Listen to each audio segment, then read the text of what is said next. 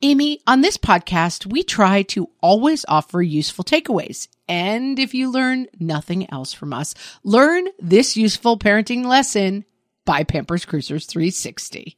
Pampers Cruisers 360 are the ultimate parent hack, the best diaper to use as soon as your baby starts standing or walking. Instead of ordinary diaper tabs, they have a unique 360 degree stretchy waistband that moves with your wild child. Pampers Cruisers 360 makes it so easy to change your baby, who probably doesn't stop moving just because they need a diaper changed. Just slide on to apply and away they go. And fear not, parents, Pampers Cruisers 360 offers an up to 100% leak free fit, and they just got even better with a new blowout barrier. Need we say more? For trusted protection, trust Pampers, the number one pediatrician recommended brand. Download the Pampers Club app today and earn Pampers Cash. Then redeem your Pampers Cash for exclusive Pampers coupons, savings, and rewards. Only redeemable via Pampers Club. Pampers Cash has no cash value. Welcome to Ask Margaret from What Fresh Hell Laughing in the Face of Motherhood. Solving the parenting question of the week so you don't have to. Guys, this question of the week comes from Mandy. And Mandy's question is What do you do when your preschooler points to a stranger in public and makes a loud, quote, observation, unquote, about them? Example, why does that man have no hair? Why does that lady have a big tummy? Why is that person a different color than me? And then an embarrassed face emoji. Mandy, we understand why you have the embarrassed face emoji, but we've been there. Raise your hand, guys, unless you're driving a car, if you've been there with Mandy. Kids are great observers, which makes them fun to be with, but makes it super, super awkward in public. So, my advice to Mandy and to myself and to everyone is have these conversations early with your kids. This is a great thing to find books about for two and three year olds. You know, like people come in different shapes and sizes, people look different from each other, people sometimes uh, have different issues with their body. Some people are in wheelchairs. Some people walk with a cane. Uh, some people's faces look different than other people's. And have those conversations early and talk to your kids about like we can notice differences in people but we don't talk out loud about differences or the way that people look because it might hurt their feelings so that when these things come up which they will you have a shorthand to deal with it. Remember how we've talked about how we don't point at people, how we don't say things about people's appearances in public. That might hurt their feelings, and we wouldn't want to do that because this is the classic, like, funny kid story of, like, oh my gosh, I had a girl, little kindergartner, who was um, friends with my kindergartner. She looked right at me at my face and she said, Wow, you look much too old to have a kid in kindergarten. And I mean, I am 10 years older than a lot of the other moms, and her mom was completely mortified. And I was just laughing, and I was like, you know what, kid, you're not wrong.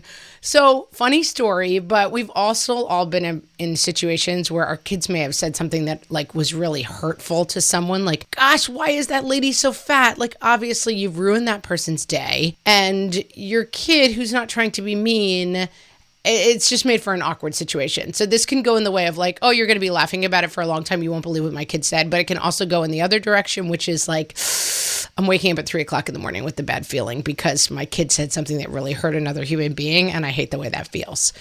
It's going to happen. You can be calm about it. Most people, if you handle it really frankly, like one of my kids pointed at someone in a museum once, why doesn't that person have a leg? And I just said, and the other person was close enough by to hear it. I kind of gave them an apologetic nod.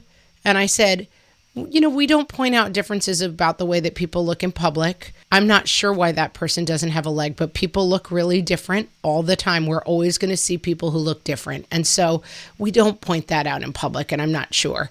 And I know people have had the experience where the person will come over and share with them, like, actually, I was in an accident, and, and they don't mind. But it's not fair to ask people to constantly explain their looks to your children. So, also, another thing I would say about this is open the door in your own house for conversation. So, my kids have often come to me and said, You know, there's a boy in my school who has something strange about his hand or whatever. I'm completely making this up. This is not an actual example, but I'm trying to sort of judge the examples I have. Um, kid in my class who's missing a finger on their hand. Like, oh yeah, something must have happened. Sometimes people are born that way. Some people people have accidents. And kids are probably going to ask uh, about those things, and it's fine. I don't want to make it a secretive thing of like we have to put blinders on and pretend that everyone looks exactly the same. It's okay to be curious about why people look different. It's just not okay to point and ask loudly about it in public because that has the potential to hurt that other person, and that's not something we ever want to do. Another thing I do, especially, I don't do it anymore because my kids are older and they kind of get it now. But when my kids were little, I tended to kind of scan crowds a little bit. Like if we were at a fair or any kind of gathering or party, and I would see someone. Um, we were once at a place where I saw someone with a, a real facial difference, and I said, Guys, there's someone here who looks a little different than other people. And I just want to remind you that that's not something we talk about in public. And so we don't want to point and we don't want to ask about it out loud. We can talk about it later when we get home if you want to.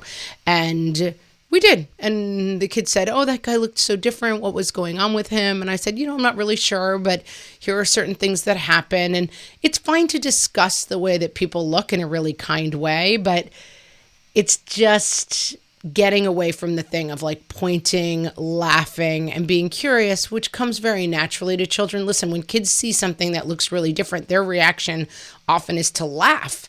And that's natural. So they're not evil kids, but it's just something we want to control so that we're not going through the world like hurting other people's feelings. So I'm saying, guys, talk about this early, read some books about it talk about differences, talk about what things we talk about in public, but then don't be afraid to leave the door open for conversations that are about like, hey, why do we look different? And those conversations are perfectly safe and okay. You just teach the kids the difference. It's like outside voice and inside voice. And outside voice does not involve ever pointing, laughing, or loudly pointing out people's differences. But once we're back inside, it's completely fine to ask curious questions about why people look different. Mandy, I hope I solved it for you. And if you have a question for me or for Amy, you can send them to us on our Facebook page through our Facebook group. You can send them on Twitter, Instagram, or you can email us info at whatfreshhellpodcast.com. Please do, and maybe one of us will be solving your problem. Thanks for listening.